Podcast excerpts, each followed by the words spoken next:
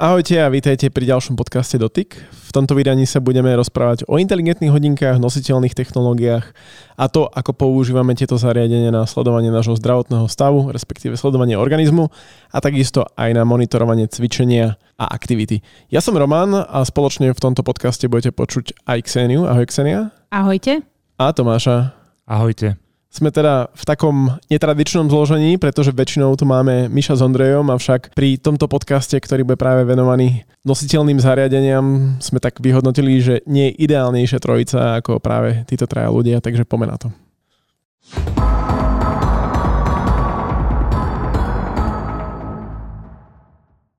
U nás v redakcii používame nositeľné zariadenia už niekoľko rokov a práve títo traja ľudia, ktorí sú teraz v podcaste, o tom budú rozprávať. A ja začnem rovno otázkou, že Ksenia, prečo ty si sa rozhodla používať nositeľné zariadenia? Možno aké máš skúsenosti z minulosti a aké nositeľné zariadenie používaš teraz a prečo? V čom ti možno vyhovuje? Začala som s nositeľnými zariadeniami podľa mňa na začiatku, keď prišli také, by som povedala, náramky, športové náramky, respektíve náramky, ktoré ti monitorovali počet krokov, lebo sa vtedy hovorilo, že musíš urobiť 10 000 krokov denne, aby si bol zdravý. A ja som chcela si v podstate odsledovať najprv tieto kroky. Potom som zistila, že sú tam nejaké možno, že trošku pokročilejšie funkcie na sledovanie športu a zaujímalo ma napríklad, že koľko kalórií dokážeme spáriť, lebo ja hrám volejbal počas jedného zápasu, počas dvoch zápasov, aká je tá náročnosť a v podstate si vyhodnocovať nejak takto tieto informácie. Zo začiatku to bola taká zábava a sme sa aj so spoluhračkami smiali, že tento tréning sme to moc nedali, lebo sme spálili iba 500 kalórií a minule sme dali 650 a podobne. Ale postupom času som zistila, že je to dobrá vec si monitorovať, nie len teda svoj tep a nejaké prejdené kroky, ale možno, že aj podrobnejšie analýzy, hlavne kvôli tomu športu, pretože mi to potom pomáhalo sa napríklad zorientovať aj v tom, že či mám dostatočnú regeneráciu, koľko spím a podobne. Mala som viacero nositeľných zariadení, začala som teda tými náramkami, potom som mala hodinky, keď spomeniem značky, tak nosila som Samsung, Fitbit a mala som tam jeden problém, že tieto zariadenia mi po určitom čase sa pokazili. Keď to tak poviem, neviem, či to bolo spôsobené tým, ako hrám volejbal, tak ich mám na sebe a možno, že tie otrasy mi robili dobre. To neviem posúdiť, ale skončila som pri Garminoch. A to z toho dôvodu, že majú naozaj pre mňa dosť podrobné metriky, čo sa týka športovania. Viem si tam dať rôzne tréningy, o tom asi ešte budeme hovoriť, lebo ty si tu odborník na tieto veci. Takisto je tam monitoring spánku a rôzne iné veci, ktoré mi naozaj vyhovujú. Tieto hodinky sú ľahké, dobre sa mi nosia, dobre sa mi s nimi športuje a zatiaľ sa nepokazili, takže pevne verím, že im to vydrží. Informácie pre výrobcov nositeľných zariadení, pokiaľ náhodou počúvajú tento podcast. Ak budete niekedy potrebovať človeka, čo vám bude testovať odolnosť a životnosť zariadení, tak Ksenia je naozaj na to ideálna. Ja teda priznám sa, že som videl, ako ona hrá volejbal a to si hovorím, že fíha, že bol som vôbec prekvapený, ako dlho tie hodinky vydržali tie predchádzajúce. A čo sa týka tých 10 000 krokov, Ksenia, ktoré si spomínala, tak tento fenomén vznikol už v roku 1965 a vychádza to z toho, že japonská spoločnosť vymyslela pedometer, to je počítadlo krokov, ktoré sa nazývalo Manpokei. A tento názov v preklade znamená, že počítadlo 10 000 krokov. A jednoducho bola to vec, ktorá bola chytlavá, ľudia si to zapamätali a nejakým spôsobom sa to stalo takým synonymom, že toto je zdravý životný štýl, pokiaľ spravíš 10 000 krokov každý deň. Viem, že Tomáš, ty si bol na to dosť taký nastavený. Ešte pamätám si, že ty si mal jeden z prvých Mi Bandov od Xiaomi a ty si naozaj držal veľmi dlho túto sériu a potom jednoho dňa sa stalo to, že ten Mi Band ti zle zarátal 10 000 krokov. Prerušila sa ti asi vyšeročná séria, čo si robil toľko krokov denne, pekne v aplikácii si dostával hviezdičky za to každý deň a vtedy si sa rozhodol, že ideš do iných zariadení, lebo nechceš takýto nespoľahlivý náramok. Bože, to boli časy, keď nám stačili 3 svetelné diódky na inteligentných náramkoch alebo teda hodinkách. Teda ja som takto začínal naozaj s takýmto Mi Bandom, ktorý mal 3 svetelné diódky, ktoré informovali o tom, že v akom priebehu štádiu plnenia toho cieľa si v rámci toho dňa. To bola prvá alebo druhá generácia? To bola podľa mňa prvá generácia, už druhá mala displej taký základný. Áno, ja som sa držal toho cieľa, že každý deň 10 000 krokov. Motivoval som aj svoju mamu, to som už spomínal podľa mňa v niektorom z predchádzajúcich podcastov, keď sme začínali nahrávať podcast, že moja mama tiež prešla takým obdobím, že len sedela doma a proste nehýbala sa, tak som jej kúpil tento Mi Band a to ju tiež namotivovalo, aby začala chodiť. Proste to otvorilo oči jej, že koľko tých aktivít alebo koľko krokov denne ona narobí, lebo bola v takom presvedčení, že bože, ona je aká unavená, nachodená, ale reálne nachodená nebola, hej. Od narámko si prišiel k hodinkám, takisto si prestriedal viacero hodiniek. Teraz pozerám, že máš Garmin, takže sme sa tu stretla taká trojica. Ja mám Garmin, Ksenia má Garmin, Tomáš má Garmin. Tým jednoducho, že v redakcii testujeme viacero vecí a vyberáme si to najlepšie, tak sa do okolností máme všetci Garmin. Tomáš, teba sa pýtam, že prečo? Jasné, ja sa ešte vrátim teda k tomu, že áno, prešiel som od Mi Bandu cez rôzne iné fitness náramky, ktoré mali už potom displej a vždy som zohľadňoval to, že aby to bola dobrý pomer cena-kvalita. Hej. Mal som Honor, mal som Amazfit, potom som mal nejaké ďalšie hodinky od Huawei a podobne. No a prečo som skončil pri Garminoch? Zatiaľ je to teda, nehovorím, že to je moja definitívna zastávka, hej, tieto Garminy, ale zatiaľ je to kvôli tomu interfejsu tej aplikácie, lebo pri všetkých týchto výrobcoch mi prekážalo, že proste vydali hodinky, ktoré od istého okamihu prestali jednoducho podporovať alebo aktualizovať. Tie hodinky samozrejme boli v tej aplikácii, aj som si mohol merať kroky, aj všetko, ale jednoducho od istého momentu ten výrobca sa rozhodol, že toto zariadenie už prestávam podporovať a nedostávalo žiadne aktualizácie. To mi vadilo. Takisto mi prekážalo aj to, že sa napríklad nedalo v rámci tých aplikácií zdieľať si tie namerané metriky s inými aplikáciami, ako je Strava a podobne. Čiže preto tá voľba padla na Garmin a padla aj kvôli tomu, že to je tiež dobrý pomer cena výkon. Ja sa vrátim ešte k tým 10 000 krokom. Ja som čítala tvoj článok, o tom to viem, ale myslím si, že tak ako Tomáš spomínal, tak veľa ľudí si myslí, že Pane Bože, koľko krokov ja narobím denne. Hej, že teda ako, však tu som bol, tam som bol a v konečnom dôsledku, keď ti to počíta kroky, či už je to náramok alebo hodinky, tak zistíš, že tých krokov bolo 3500, 4000, niektorí ani toľko nemajú. Čiže za mňa tých 10 000 je celkom fajn, lebo keď som si to tak počítala, tak to je taká, aspoň u mňa taká zhruba hodinová prechádzka rýchlou chôdzou, čo je podľa mňa super a keby to každý naozaj robil, každý deň, tak si myslím, že by sme tu mali zdravších a chudších ľudí na celom svete. Ja keď sa k tomu teda vyjadrím, tak už som to spomínal aj v niektorých článkoch, aj práve v podcastoch, aká bola tá moja cesta cez nositeľné zariadenia, pretože tiež som inteligentné hodinky ma ako fascinovali od svojho vydania a práve vtedy ešte, keď to bolo prezentované, že je to taká diaľkové ovládanie pre smartfón, aby som si vedel odpísať na správy cez hodinky a nemusel vyťahovať telefón, tak to ma tak nejako vždy tak lákalo. Avšak potom postupom času naozaj, ako sa vyvíjali aj tie technológie, aj tie hodinky, ako sa tak nejakým spôsobom začali deliť. Zadefinovali sa dva smery, ktorými hodinky išli. Jeden smer Apple Watch, Wear OS, tam je dôraz kladený na inteligentné funkcie.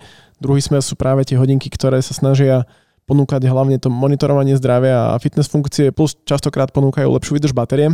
No ale v úvode to tiež bolo o tom, že mal som nejaké zariadenie, ktoré mi počítalo kroky, nevenoval som tomu pozornosť. Potom OK, nejako som sa začal, trvalo to asi 5 generácií, 5 hodiniek, čo som vymenil, potom som začal reálne sa snažiť, tak OK, už sa naozaj hecnem a skúsim splniť tých 10 000 krokov denne. Aj v kombinácii teda s tým, že som vybudoval si nejakú kondičku cvičením, tak som potom začal analyzovať tzv. Minúty intenzívneho cvičenia a to je práve tá metrika, ktorú odporúča aj Svetová zdravotnícka organizácia, že ak si chcete merať, ako ste aktívni, tak toto je tá správna metrika. Hej, tam možno aby som vysvetlil, na YouTube máme k tomu aj video, aj k tomu aj článok na našom webe Tachydesk, ak vás zaujímajú detaily, ale v krátkosti Svetová zdravotnícka organizácia odporúča 150 až 300 minút aktivity, pričom sa tam vyhodnocuje, že či ide o stredne intenzívnu aktivitu alebo o vysokointenzívnu aktivitu. Stredne intenzívna aktivita je v podstate taká chôdza alebo taký veľmi pomalý beh, pri ktorom dokážete normálne sa rozprávať s druhým človekom a tá vysokointenzívna aktivita, vtedy už naozaj sa musíte po každom druhom, treťom slove nadýchovať, aby ste to utiahli. A matematika je veľmi jednoduchá, odporúča sa 300 minút týždenne, pričom keď robíte teda tú vysokointenzívnu aktivitu, tak vtedy sa tie minúty aktivity ako keby zdvojnásobujú. Čiže keď urobíte 2,5 hodiny, to je 150 minút takého behu každý týždeň, tak práve vtedy splníte tento cieľ. Ja iba doplním, že úroveň intenzity je u každého iná a záleží to od jeho kondície a meria sa to hlavne na základe srdcového tepu. Každá tá zóna má určité parametre, ktoré sú nastavené pre každého inak. Toto je skvelá vec a ja to takisto využívam a zistila som napríklad, že keď hrám volejbal, tak som v nižších zónach srdcového tepu a keď trénujem box, tak som v tých vyšších zónach srdcového tepu. A je to fajn, len neviem si predstaviť, že by som toto napríklad povedala mojej maminke, hej, ktorá si poctivo sleduje, či má 10 000 krokov denne. A myslím si, že hlavne pre tých starších ľudí alebo tú staršiu generáciu je úspech už to, že teda majú tie nejaké hodinky alebo náramky a naozaj ich to prinúti ísť sa prejsť. Teším sa z toho, že urobí aspoň tých 10 000 krokov denne.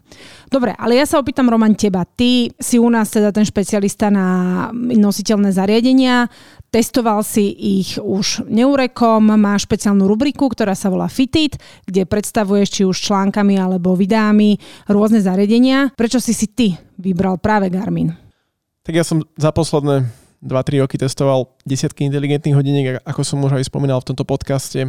Začal som časom priorizovať hodinky, ktoré majú hlavne tie športové funkcie, majú dlhšiu vydrž batérie, pričom nevyžadujem až tak tie inteligentné funkcie. Úplne mi stačí, keď sa mi na displeji hodiniek zobrazí notifikácia a na základe toho potom viem pracovať, že či potrebujem vytiahnuť telefón a reagovať na to, alebo si to nechám na neskôr. Podobne ako Tomáš, dlhé roky som žil s Huawei hodinkami alebo Honor hodinkami a to boli hodinky naozaj, ktoré vďaka tomu, že mali športového trénera, mali takého bežeckého trénera, tak tie ma naučili behať. Tam som pravidelne vyše pol roka bežal viackrát do týždňa pomocou funkcie, že beh na spaľovanie tukov, kde práve som začal chápať, ako fungujú tie zóny tepovej frekvencie, ktoré si aj ty spomínala.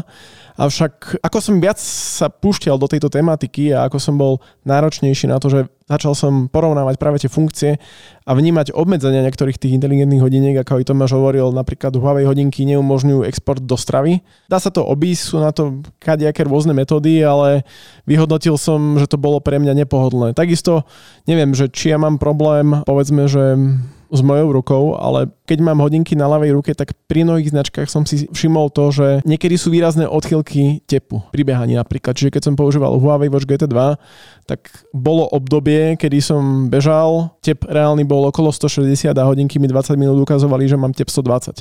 A toto boli veci, ktoré ma nejakým spôsobom iritovali.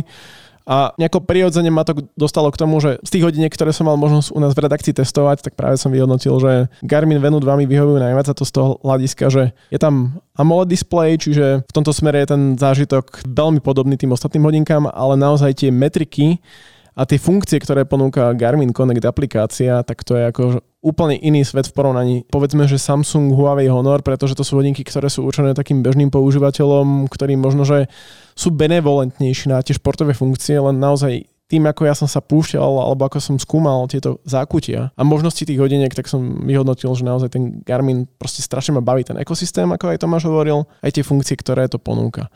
Pre úplnosť dodám teda, že Garmin má nejakých svojich priamých konkurentov práve v tomto segmente športových hodiniek a nie všetky som mal ešte možnosť otestovať, takže možno potom časom zmením svoj názor, ale naozaj zatiaľ z tých vecí, ktoré som testoval, tak Garmin má najlepšie hodinky, ktoré mne najviac vyhovujú z hľadiska toho, čo ja vyžadujem od toho. Ja ešte nadvážem na teba. Máme tu také dve skupiny vždy používateľov pri týchto hodinkách. Akože sú tu používateľia, ktorí povedia, že keď chceš ísť behať alebo športovať, proste nepotrebuješ na to hodinky. To je jasné. Ty nemusia možno že ani počúvať tento podcast, lebo akože športovať máš tak, aby ti to robilo pôžitok. Hej, my sa tu bavíme aj o tom, že chceme tie hodinky používať kvôli tomu, že nám to robí radosť, prípadne, že nás to nejako ďalej motivuje. To je tiež ďalší dôvod toho Garminu, ktorý som ja zistil vlastne, že pri tom Garmine vieš získavať odznaky, čo napríklad mi Huawei hodinky nedávali. Hej, že to je taký motivačný faktor u mňa, že si získavam nejaké ocenenia a podobne a to ma tak motivuje, že a teraz je takáto výzva novembrová, že musíš za 4 dní urobiť 100 000 krokov, tak jednoducho sa postavíš, či prší, či leje, jednoducho ideš a robíš kroky. Toto je dobrý poznatok, lebo ja teraz úplne som si tak uvedomil, ako ja som sa zmenil, povedzme, že za 5 rokov. Hej. Pred 5 rokmi by bol pre mňa to najdôležitejšie získavať achievementy na Xboxe a trofeje. A dneska naozaj preferujem to, že zbieram tie odznaky v Garmin Connectovi. Huawei hodinky tiež majú nejaké odznaky, len tam ich je strašne málo, hej. Že tam to bolo dokopy v celej tej aplikácii Huawei Zdravie. Bolo nejakých 9 alebo 10 odznakov a to bolo také, že keď si spravil 1 000 000 krokov, potom 5 000 000, že chýbalo tam proste tá kontinuita toho, aby si bol motivovaný. No a práve Garmin Connect má tú gamifikáciu, ako sa nazýva toto odmeňovanie, alebo tá hravá zložka je tam naozaj veľmi dobre dotiahnutá, plus teda A ako hovorím, že v tomto podcaste sme traja, sme všetci v odzovkách kamaráti cez Garmin Connect a vidíme tam, kto koľko krokov spravil, doma koľko odznakov, vieme si tam vytvárať výzvy a nejakým spôsobom sa takto hecovať. Čiže naozaj tá komunitná zložka je tam tiež veľmi silná. Hej, lebo tam, napríklad toto má aj Fitbit, ale na Fitbite mne osobne strašne prekážalo, že tam proste potom tlačili na to, že vyžmykame z teba peniaze, lebo keď chceš takúto výzvu si spraviť s kamarátmi, tak si zaplať proste predplatné. Kúpiš si zariadenie za 300 € a ešte si máš k tomu platiť nejaké predplatné. Akože, no, toto je u mňa proste faktor, ktorý nie som ochotný akceptovať už. No ja musím povedať, že teda ja nie som veľmi odznakový človek a mňa to až tak neláka, ale momentálne v tej aplikácii Garmin Connect sú podľa mňa viaceré veci, ktoré sú naozaj užitočné, aj keď som si myslela, že teda, že to asi nebudem potrebovať a však ja viem, ako sa cítim, tak sú tam špecifické veci, ako je napríklad monitoring spánku a to je fakt dobrá vec, pretože dokážu vám tie hodinky vyhodnotiť, ako ste spali, aký ste mali puls, aký ste mali stres v noci a viete si to potom v podstate spojiť s tým, že napríklad aha, tuto som večer zjedol niečo ťažké, preto som nevedel spať, moju body battery, ako sa to tam píše, čiže moju baterku tela som nabila iba na 50 bodov zo 100 a v podstate je to naozaj užitočná vec, ktorá mne hlavne pomáha v tom, že si sleduje regeneráciu po tréningoch. Veľakrát som mala také, že bože, nejaká som unavená, či som sa dobre nevyspala a skúšala som to len tak odhadovať a som si hovorila, že ale prosím ťa, čo tu vymýšľaš, to sú prostosti viac menej, tu ideš na tréning a hotovo. A teraz si to viem podstatne lepšie vyhodnotiť, ale väčšinou sa v podstate s týmito údajmi zhodnem, hej, že teda, že sa cítim naozaj tak, ako mi to tie hodinky ukazujú a keď vidím, že som dobila baterku iba na 40 bodov zo 100, tak viem, že no moja, tak ty skús byť dneska trošku menej aktívna, aby si v podstate si neuhnala nejakú chorobu. Ale viem, že Roman, ty si toto podrobnejšie analyzoval, máš aj prsteň, ktorý sa volá Oura Ring a si to porovnával, takže skús nám bližšie povedať možno, že aký to má prínos. Je pravda, že keď rozprávame o odzvukách športových hodinkách alebo hodinkách na monitorovanie zdravia, tak mnoho ľudí si možno nevie úplne predstaviť, že čo to znamená, lebo keď sa povie, mám hodinky, pomocou nich si monitorujem tep a športovanie, tak niekto si povie, že OK, tak počíta ti to, že koľko, aký máš aktuálny tep, že si pozrieš, či si spravil tých 10 000 krokov, alebo že teraz citujem nejakého používateľa, nejakého človeka, ktorý povie, že ja také hodinky nepotrebujem, alebo však ja v podstate vôbec nebehám, nešportujem, tak na čo, hej? Ale toto je práve, Ksenia teraz si začala druhú vec, to je tá regeneračná zložka a možnosť sledovať si niektoré veci, ako organizmus reaguje a na základe to potom vyhodnocovať.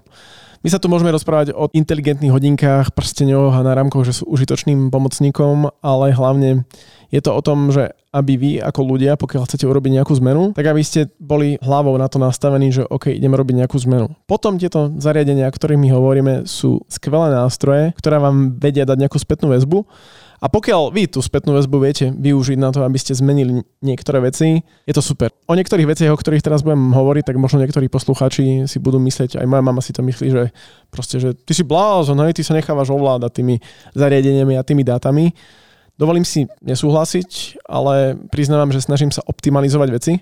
A práve na základe tej regenerácie Ksenika si to vyhodnocuje ako športovkyňa, ktorá chodí na tréningy, berie do úvahy vlastne ako regeneruje potom po tréningu, hlavne keď povedzme, že máš zápas o 9:00 večer do 11:00, tak jednoducho vidíš, že telo je v strese počas noci, regenerácia tam nie je.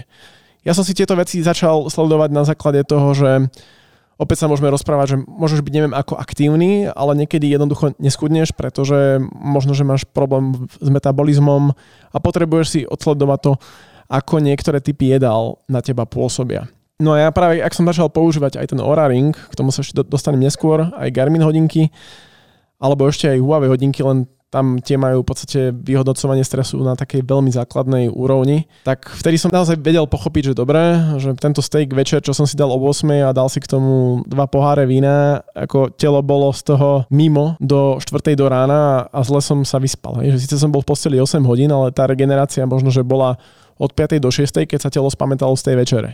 Bohužiaľ, moje telo proste má problém so steakmi neskoro večer, takže potom som urobil nejaké zmeny v jedálničku, keď som si takto odsledoval viacero vecí a teraz viem proste už dosiahnuť to, že aby keď idem spať, tak aby to telo naozaj bolo pripravené, že ide spať, bude regenerovať a druhý deň viem potom fungovať naplno. Tomáš, teba sa opýtam, keďže som si nevšimla, že by za nejaký kvalitný spánok boli odznaky. Využívaš ty túto metriku?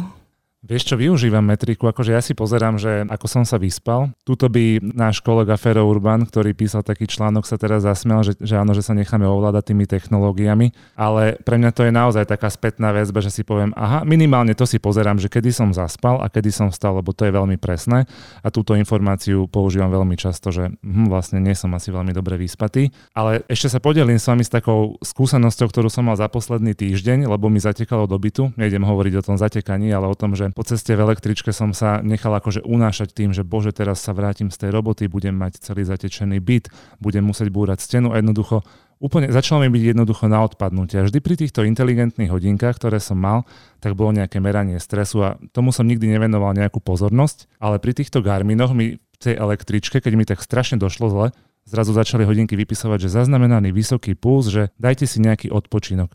Neviem, či aj vy máte takúto nejakú skúsenosť, ale toto sa mi teda stalo. Ja som to Romanovi hovoril, keď sa to udialo, že to je taká prvá moja skúsenosť, že naozaj prvýkrát mi hodinky takéto niečo odmerali a ma na to upozornili. Ja som v tomto celkom v pohode, pretože ten môj tep sa drží na nižších úrovniach, keď som povedzme, že nervózny alebo v strese. To je opäť potom ďalšia vec, o ktorej sa dá rozprávať hodiny a urobil som na to pár videí, ktoré nájdete na našom YouTube kanáli, že stres to nie je iba to, čo vy ako človek si uvedomujete, že sa vám začnú potiť ruky, ale naozaj stres to je zaťaž organizmu a táto zaťaž môže byť spôsobená kadejakými vecami, rôznymi premenými, či si to uvedomujeme alebo nie a práve niektoré z tých premených sú či už pretrénovanosť, alebo potom alkohol, alebo jedlo, ktoré si dáte na večeru a nesadne vám. Prípadne akože to jedlo si môžete dať aj cez deň, len človek, keď v noci by mal spať a regenerovať, tak vtedy to niekedy viac pocití ako počas toho celodenného zónu.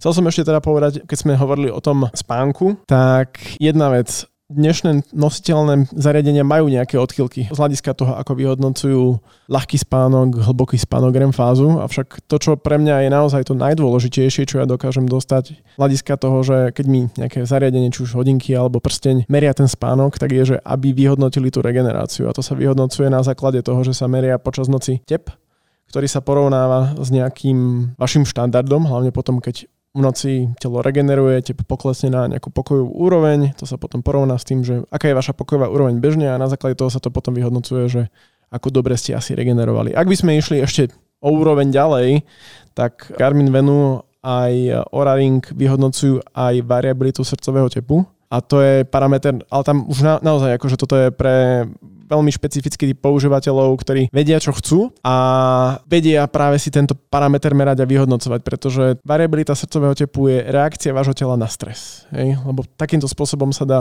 monitorovať to, ako sa správa váš autonómny nervový systém a práve to, že ako vaše telo reaguje na stres.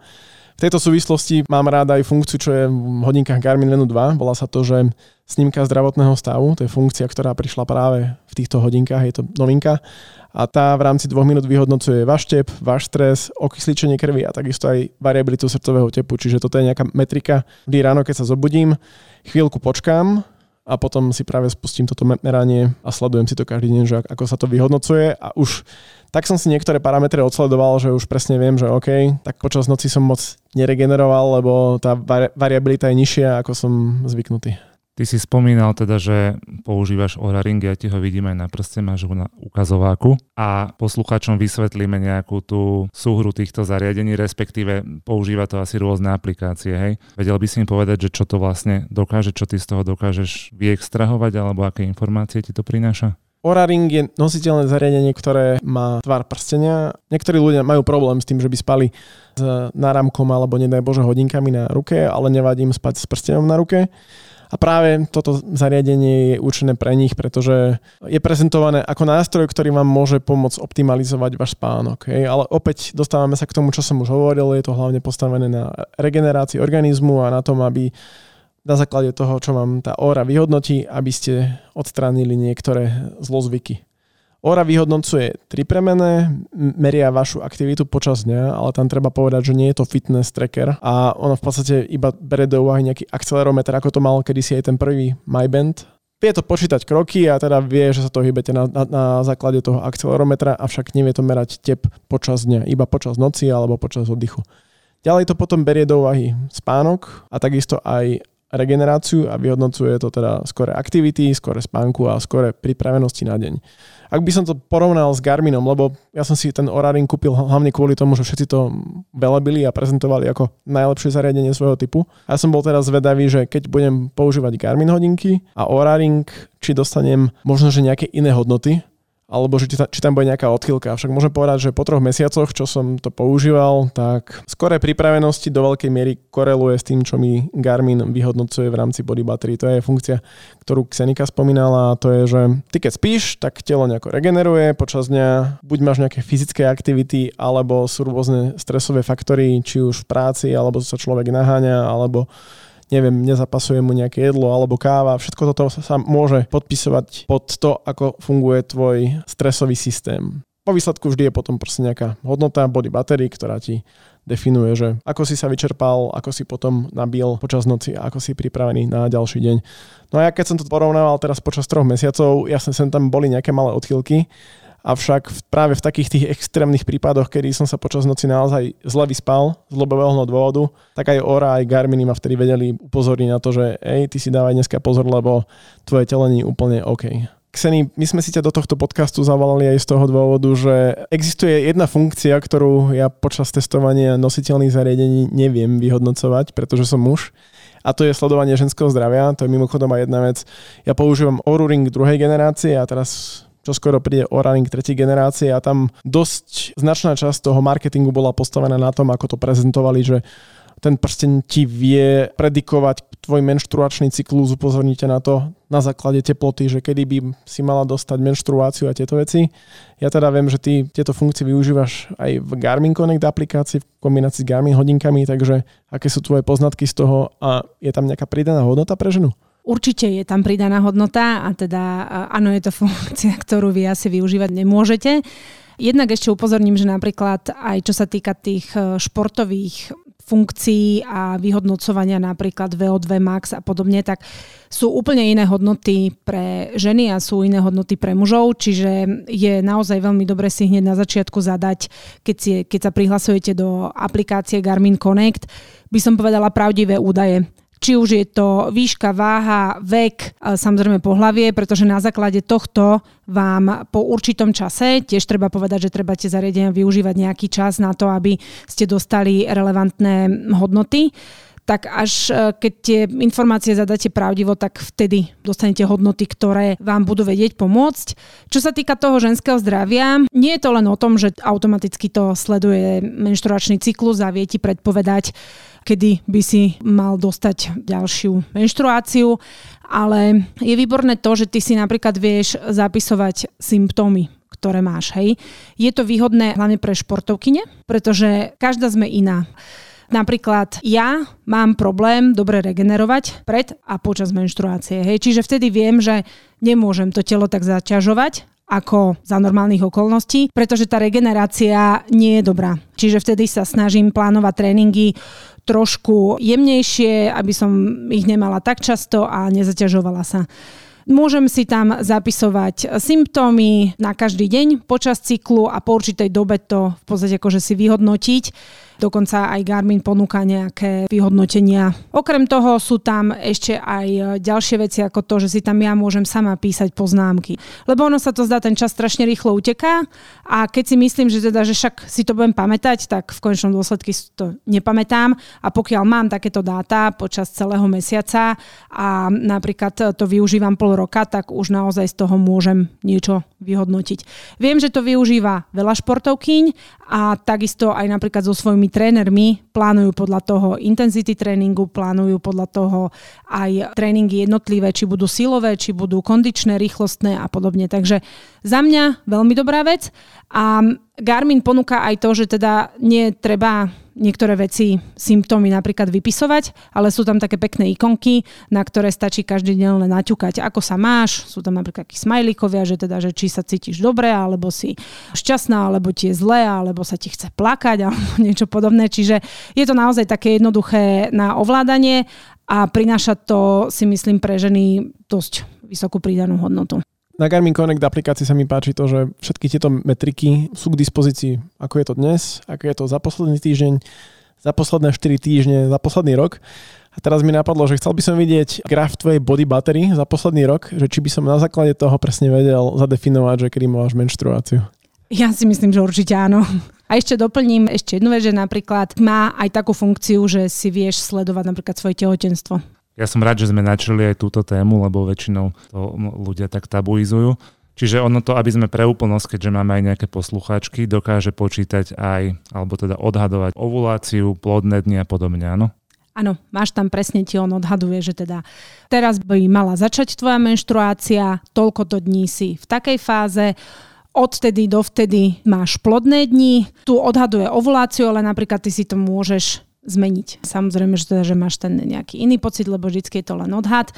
A dokonca ti dáva odporúčania v jednotlivých fázach, hej, že si v tejto fáze tak by si mala trošku zvolniť, trošku viacej regenerovať a podobne, hej, čiže aj v tomto vie byť nápomocná. Tam by mohli zaviesť takú užitočnú funkciu, to dávam tip pre Garmin alebo aj pre ostatných výrobcov, že vlastne keď si to tie ženy registrujú, tak dojde priateľom automaticky taký alert, že pozor, teraz je PMS, akože týždeň PMS, takže opatrne na priateľku, lebo... Hej, alebo že teraz má plodné dni, tak buď do toho naplno, alebo si dávaj pozor, ak nechceš ďalšie dieťa.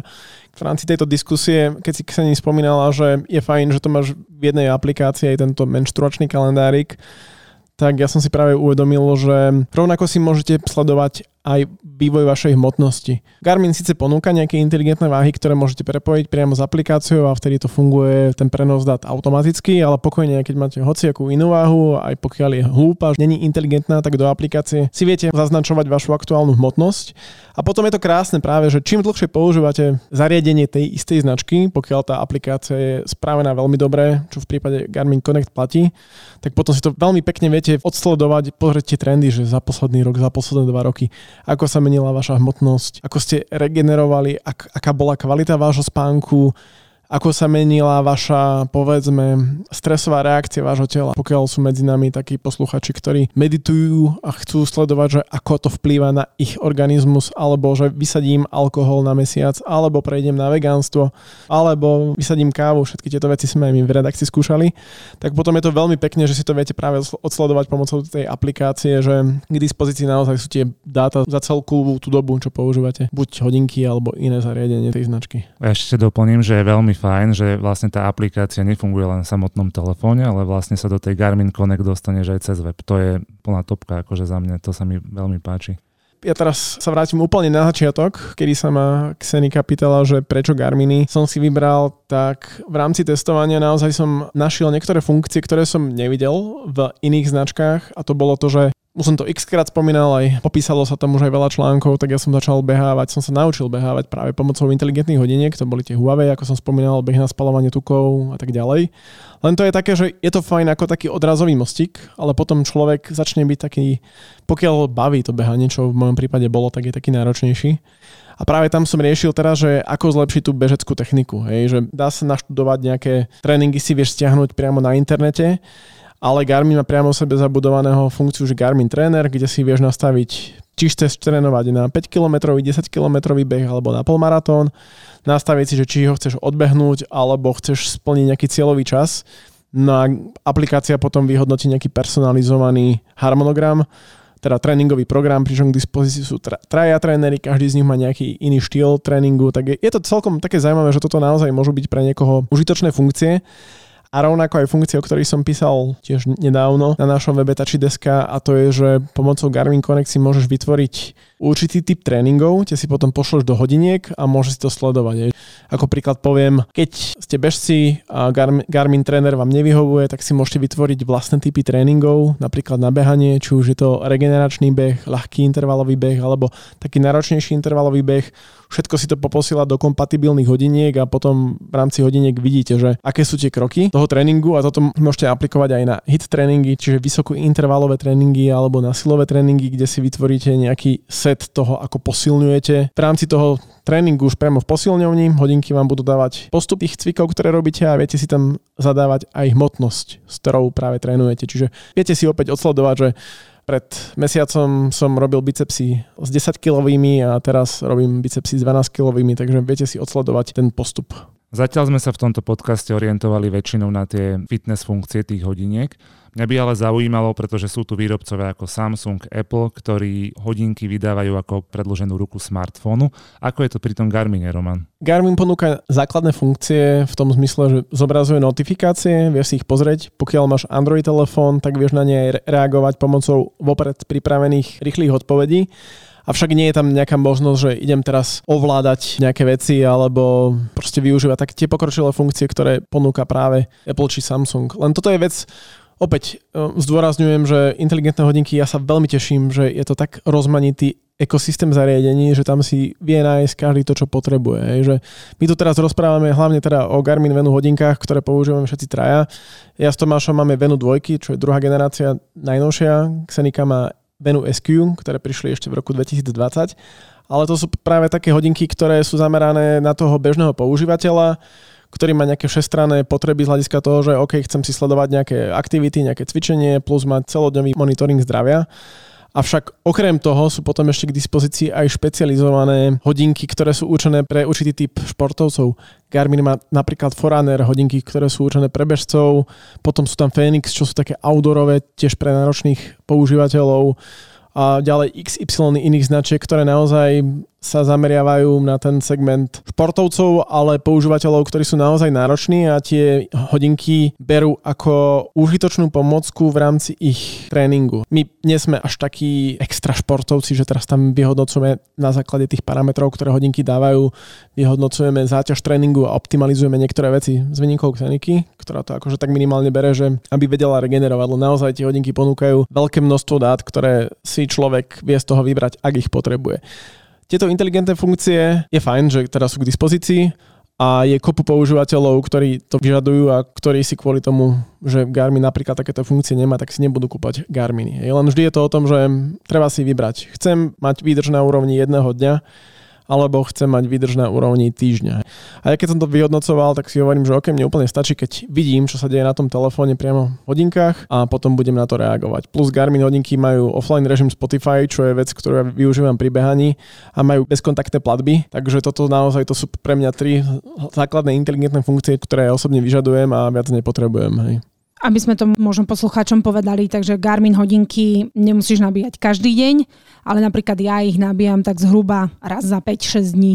Ja ich tiež nabíjam raz za 5-6 dní v závislosti od toho, ako často športujete a čo všetko si tam sledujete, lebo merajú aj okysličenie krvi, len to je náročnejšie na spotrebu batérie, ale v niektorých prípadoch je to také, že tie hodinky nabíjate raz za 10 dní. Ale nie sú tam k dispozícii až tak bohatá podpora aplikácií tretích strán, aby, ja neviem, pomocou hodiniek ste odpisovali na e-maily napríklad. Ja si nabíjam hodinky tak raz za 4 dní, ale teda, aby sme sa nejako dostali ku koncu tohto podcastu, je tu mesiac do Vianoc. Prečo by si podľa vás ľudia mali kúpiť nejaké takéto nositeľné zariadenie? Tak ten hlavný dôvod je, že chcú si pozerať čas a chcú možno zariadenie, ktoré kombinuje práve tú funkciu hodiniek, že im zobrazuje čas, ale zároveň im zobrazuje aj nejaké ďalšie parametre. A v závislosti od toho, že o akého používateľa ide, tak hodinky sú v dispozícii od 50 eur do 500 eur plus a z tej ponuky, ako som hovoril, si vyberie každý. Hlavne teda ide o to, že možno, že tí ľudia by chceli niečo robiť so svojím zdravím, možno si všímali niektoré veci a pokiaľ niekto zvažuje, že by začal cvičiť alebo behať, tak tie inteligentné hodinky môžu byť pomocníkom, môžu byť motiváciou, ale naozaj treba to mať najskôr nastavené v hlave, že chcem niečo robiť so sebou.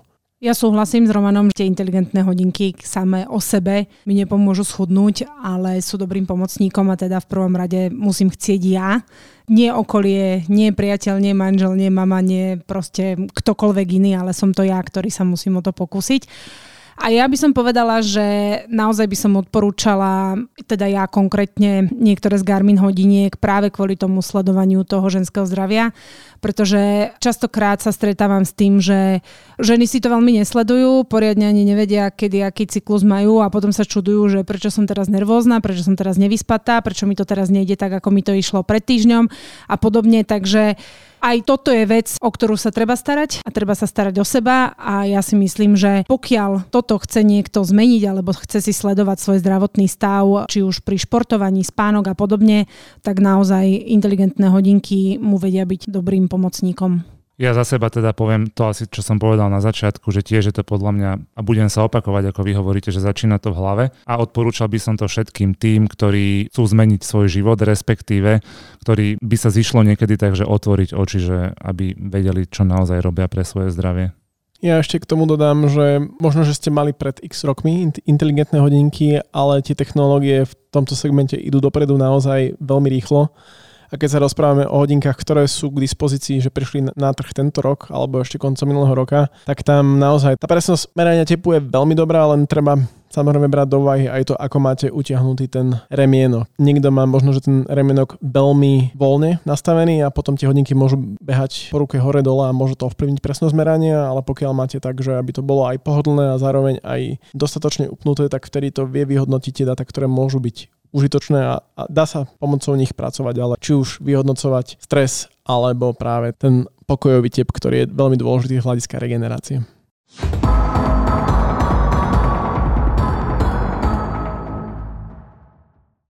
Takže toto bol náš pohľad na inteligentné hodinky, nielen v roku 2021, aj to, ako sa menili. Ďakujeme, že ste si vypočuli tento podcast a lúčim sa s vami od mikrofónu Roman. Ahojte. Ksenia, ahojte. A Tomáš, čaute.